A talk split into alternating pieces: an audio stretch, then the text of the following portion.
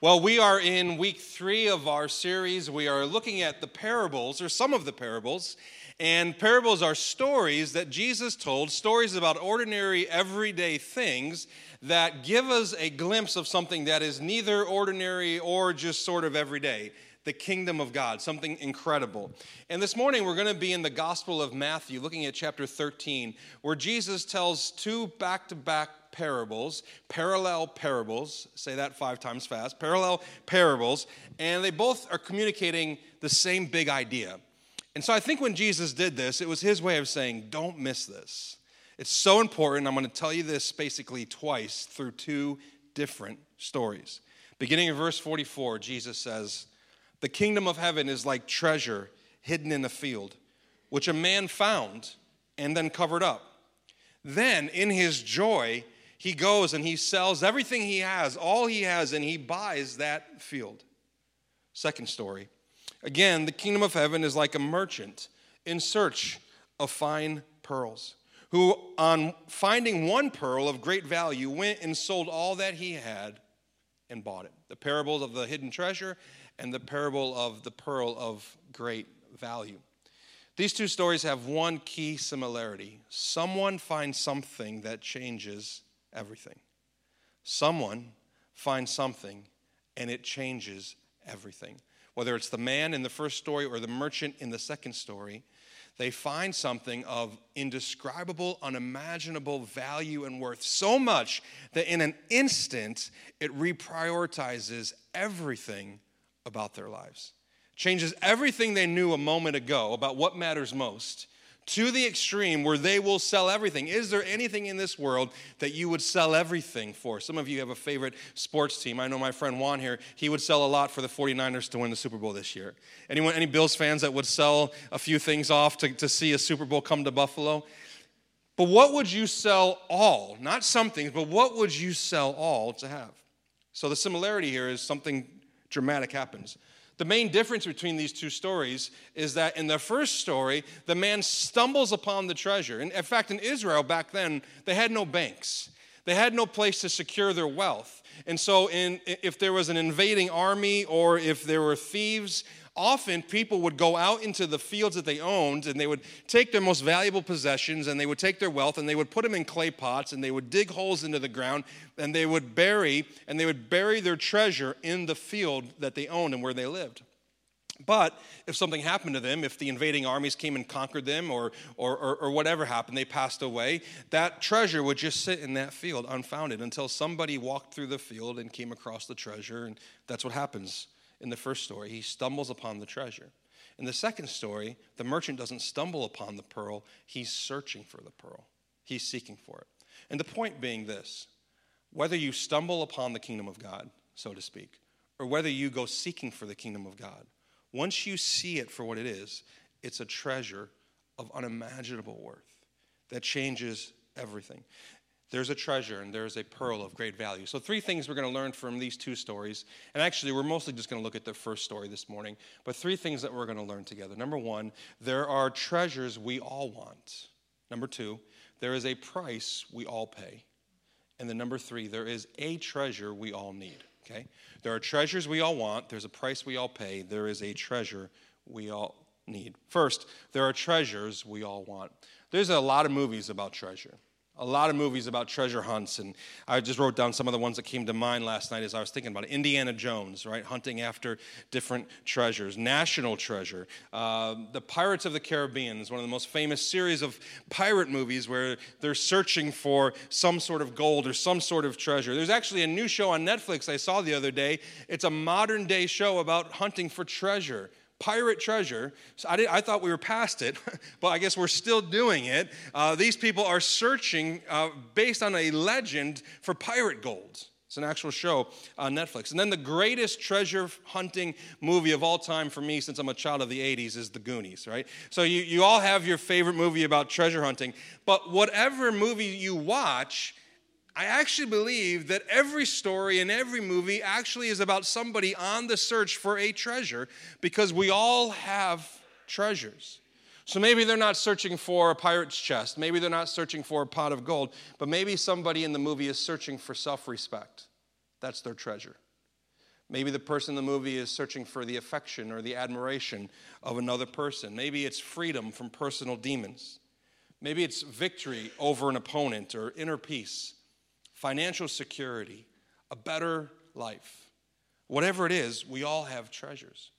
And if you think of sort of your life as a treasure map, on every treasure map, where how do we know where the treasure is? There is a big X, right? And X marks the spot. And on a treasure map, the X does two things for us it drives us, it compels us, it, it's the wind behind our back, it pushes us, it gets us up in the morning knowing that that X is out there on the map. But it doesn't just drive us, it, it, it, it guides us, it aims us, it directs us, it orients us towards something. And it's the same in life. Everyone goes through life with something driving them, pushing them, making them get up in the morning, making them keep going but also there's something guiding you. And whatever most consistently drives you and guides you, that's your treasure. That is the X on your map. And whatever that treasure is, you will sell all to have it. Though this past week, our, as a church, we're, we're doing a summer shared Bible reading plan through the book of Psalms and it's been a, it's off to a great start. It's not too late to get in. The devotionals, by the way, with this study, I think are the best we've ever read. They're fantastic, and the comments and the interaction, I'm really enjoying it. But on Friday, we were in Psalm chapter four. In Psalm chapter four, David is writing about a time where there's a famine, and people are losing hope in God because they're not getting food, and there's no rain, and there's no harvest. And so, what they're beginning to do is what we all do when we can't trust God, we trust other gods. No one just stops worshiping God. When you stop worshiping God, what you actually do is you start worshiping other gods because we're always worshiping something or someone because there's a treasure, there's an X on all of our maps. And so David is saying, You've given up trust in God, and now you're turning to foreign gods and you're praying to this rain God and this fertility God and this harvest God. Look what he says in verse 6. These two verses are so powerful. He says, There are many, he's talking about those who are trusting in other gods. There are many who say, Who will show us some good? Who will show us some good?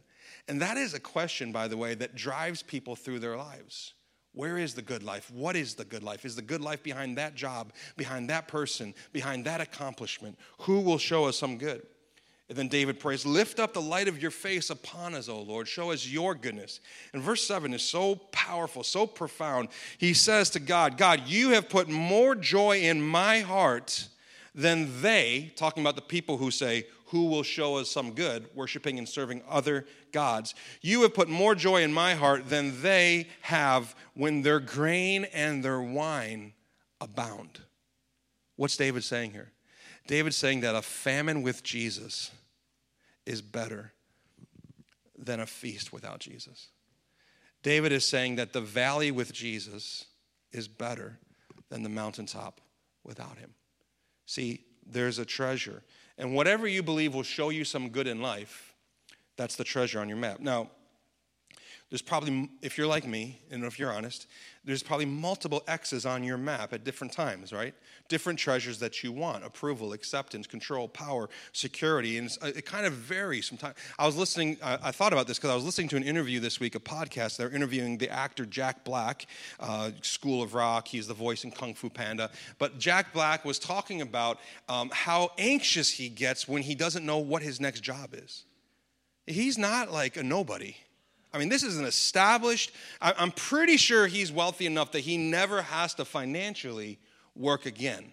I'm pretty sure he's always going to have a job because he's Jack Black. Yet when he doesn't know for sure where his next job is, he can't get his heart to rest. He's anxious. The treasure on his map, the X on his map, is his next job, which represents you chose me, you like me, you want me, I'm still relevant, right? But then he went on to say this. I thought this was interesting. He said, When I am working, I can't wait to stop working. I'm getting up early in the morning and I'm on the set and I'm doing clocking in, get my makeup on, and then all I'm thinking about is my first week off of work. How good it's to feel to do nothing. And then he said, but then I start, I get to that week, and two days in, I'm like anxious again. Where's my next job? What am I to do? What's happening? The X on his map is just moving around, right? Um, accomplishment, uh, achievement, productiveness, rest, my own schedule, my own timeline. But then you get one, and then you realize, no, no, no, I want the other one. And most of us spend our lives just chasing the X's on our map, treasures, because we all have treasures. And the way we get to our treasures, by the way, can be very different. You could have the exact same treasure as somebody else. You could both treasure approval, but have very different ways of getting it. One of you might go chasing after approval by being a very good person. We, last week, Pastor Antonia talked about the two lost sons, right? The elder brother who behaved very well, the younger brother who broke all the rules, but they both actually had the same treasure in their hearts. They wanted the father stuff and not the father.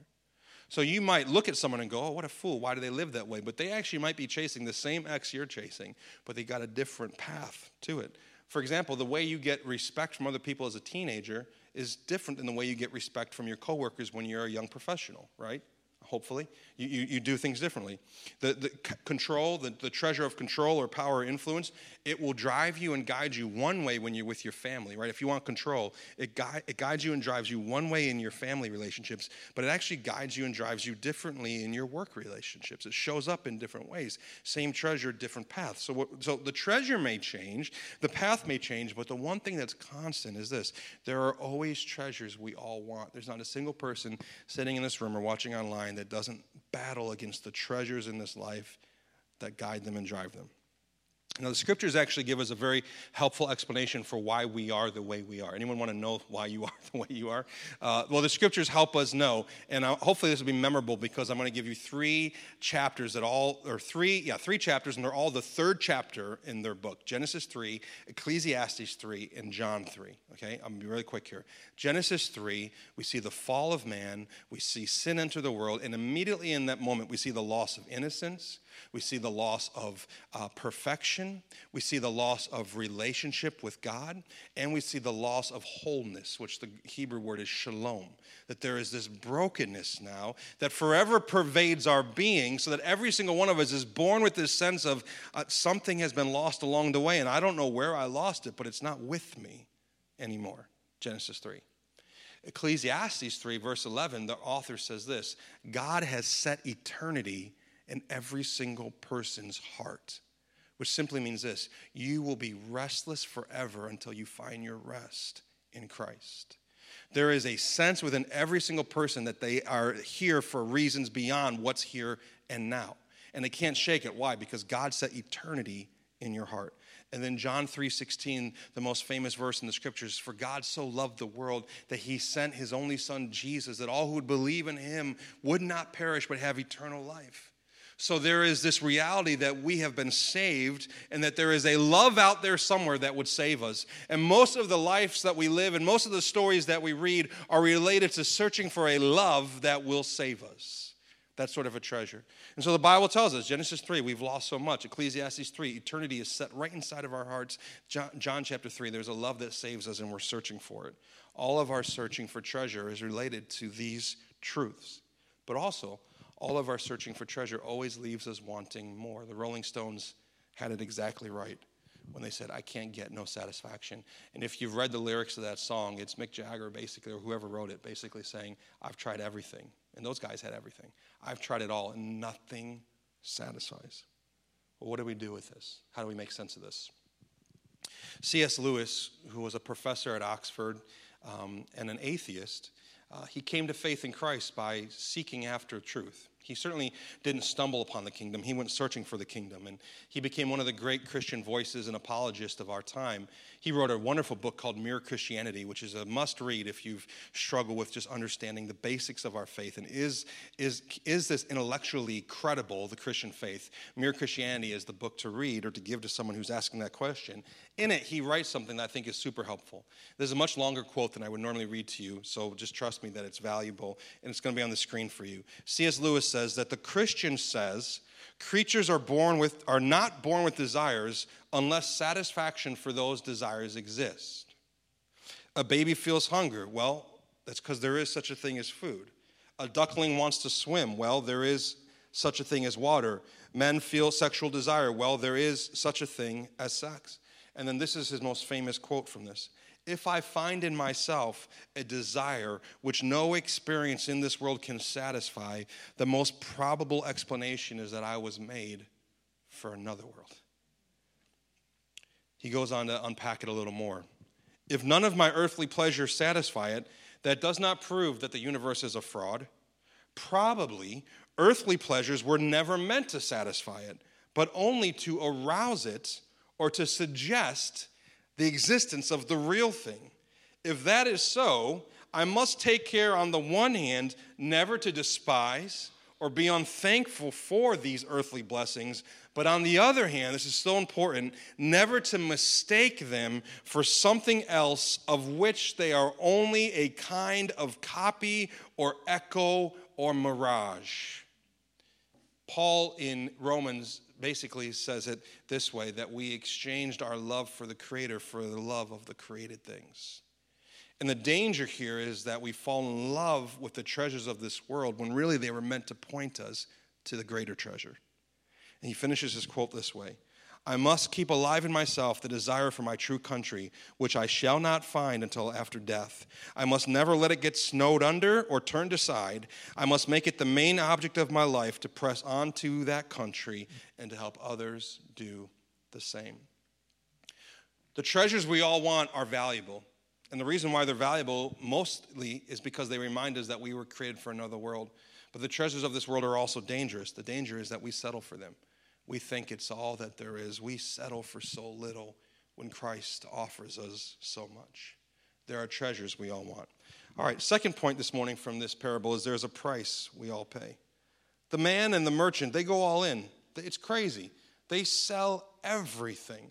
I mean, in one instant, they take everything. They take their houses, they take their vehicles, they take their retirement fund, and they trade it all in for the field where they found the treasure or for the pearl of great value. And as crazy as that seems, and as hard as it may be for you to identify with that and, and to make sense of that, it's actually human nature because human nature is once we see something amazing, we will pay so much to have it. We will give so much to be near it. We will sacrifice so much for it. We give up so much pursuit, so much in pursuit of the treasure. Another way we could say it in the light of this story is everyone buys a field. The only question is which field are you buying? And what treasure is in the field that you're buying? Because whatever you love most, you will sell all to have it. It's our human nature. Henry David Thoreau, the 19th century American journalist, and philosopher, he said it this way He said, The price of anything is the amount of life you will exchange for it. The price of anything is the amount of life you will exchange for it. And listen, people go throughout life exchanging all sorts of things for things that they believe to be their treasure. Let me give you some examples. Some people exchange their integrity for success. The X on the map is success. And so they're going to cheat, steal, lie because the treasure. And by the way, once you've decided something is your treasure, you, you'll do anything to have it. You will do anything. You'll do things you swore you would never do to have that treasure. Some people exchange their integrity for success. Some people trade relationships for results. Some people exchange results for relationships. Some people exchange, we see this in politics, and, and some people will exchange truth for power. Doesn't matter if it's true or not, as long as it gets me more power, because their treasure is power. Some people exchange peace of mind for prosperity. Some people exchange kindness for control. I've learned it's hard to have both of those. If I'm a controlling person, which is a weakness of mine, when I am in a controlling moment, it's hard for me to be kind to people. But some people exchange kindness for control. Some people exchange their family for their career. Some people exchange the good of others for personal gain. Some people exchange personal freedoms so that they will feel morally superior to other people who don't exercise their freedoms the way that they do or the way that they don't. And some people will exchange God's definition of truth for their definition of freedom. But whatever it is, everybody's selling something to buy something to have the treasure. We all sell something to buy the field so we can have the treasure. There's a price we all pay. And then lastly, this morning, I'm going to have the musicians join me. There is a treasure we all need. You know, our society, we love stories of transformation, love stories of transformation, house renovation shows. Uh, we love seeing someone come in and take a dump and just uh, and, and, make it into this incredible building, this incredible, this incredible. That sounded really strange, didn't it? Was I? I heard it. I, as soon as I said it, I heard it. Let me start. Let me start that over. Wow, that's weird.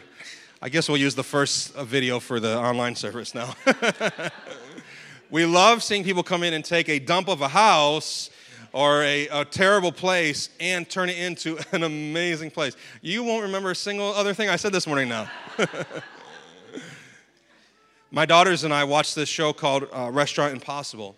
And in Restaurant Possible, uh, Chef Robert Irvine, he comes into these struggling restaurants and he transforms them. He gives them a new menu, he gives them new systems. But my daughter, Caroline's favorite part is when he takes the terrible room and he makes it into something beautiful. We love seeing that. And in this story, what a mistake if we read this story and we don't realize the transformation that happened in the individuals in this story.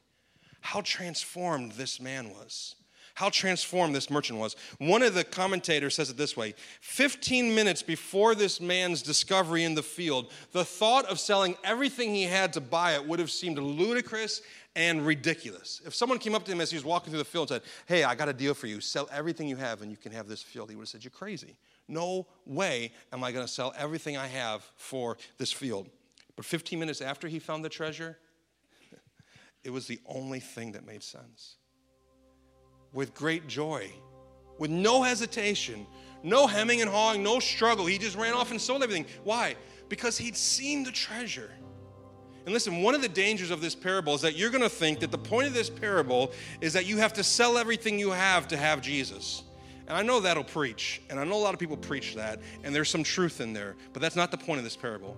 The point of this parable is not that you must sell all to secure the treasure for yourself. The point of this parable is that if you are unwilling to sell all, it's because you haven't yet seen the treasure. Because this parable is not about you having the treasure, this parable is about the treasure having you. And everybody's heart is owned by some treasure. Could be the treasure of acceptance, the treasure of the perfect relationship, the treasure of perfect children, the treasure of the good life, the treasure of financial security, the treasure of a specific physique or a certain future? But there's a treasure that has you, and this parable is saying that there's a greater treasure. In the kingdom of God, listen, the greatest treasures are not the things that the kingdom offers, but the greatest treasure in the kingdom of God is the King Himself, King Jesus. Jesus is the treasure. In Hebrews chapter 12, here's how the author of Hebrews says it. Therefore, since we are surrounded by so great a cloud of witnesses, let us also lay aside every weight and the sin which clings so closely to us, which I find very interesting that there are things we have to lay aside that aren't even sin, but they just slow us down and let us run with endurance the race that is set before us. Sounds good, right? Everybody in this room is probably trying. How? How are we going to run the race with endurance? Well, verse 12, looking to Jesus. You'll never run the race if you don't keep your eyes fixed on Jesus. You'll never sell all, you'll never buy the field if you don't first see the treasure that Jesus is. Now, how did Jesus do what he did? Well, he was an ultimate example for us. Look at Jesus, the founder and perfecter of our faith, who what? For the joy that was set before him, his treasure, endured the cross, despised the shame, and he's now seated at the right hand side of our God. Now, listen, what was the joy set before Jesus? What was his treasure? What was the X on his map? It was you, it was me. It was bringing lost children home to the Father. So, how did Jesus go to the cross? How did he take those whips upon his back? How did he endure the nails through his hands and through his feet? How did he endure the shame and the rejection and the sins of the world crash? How did he do it? Because he had a treasure, and it was you.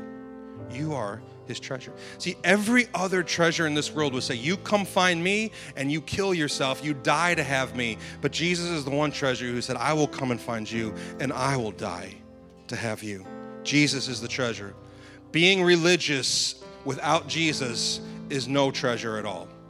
Living moral without Jesus is no treasure. Gaining wealth without Jesus is no treasure. Grabbing power without Jesus is no treasure. Finding pleasure apart from Jesus is no treasure. Doing good works without Jesus is no treasure. Living sacrificially, giving generously, serving others, going to church without Jesus, it's no treasure. Neither is living life your own way, defining your own truth. There's no treasure out there in that. The kingdom of God without Jesus is no treasure. Heaven itself without Jesus would not be a treasure because Jesus Christ himself is the treasure. And when you see Jesus paying the ultimate price to have you, you will pay any price to honor him. He is the treasure we all need. Let's pray together this morning.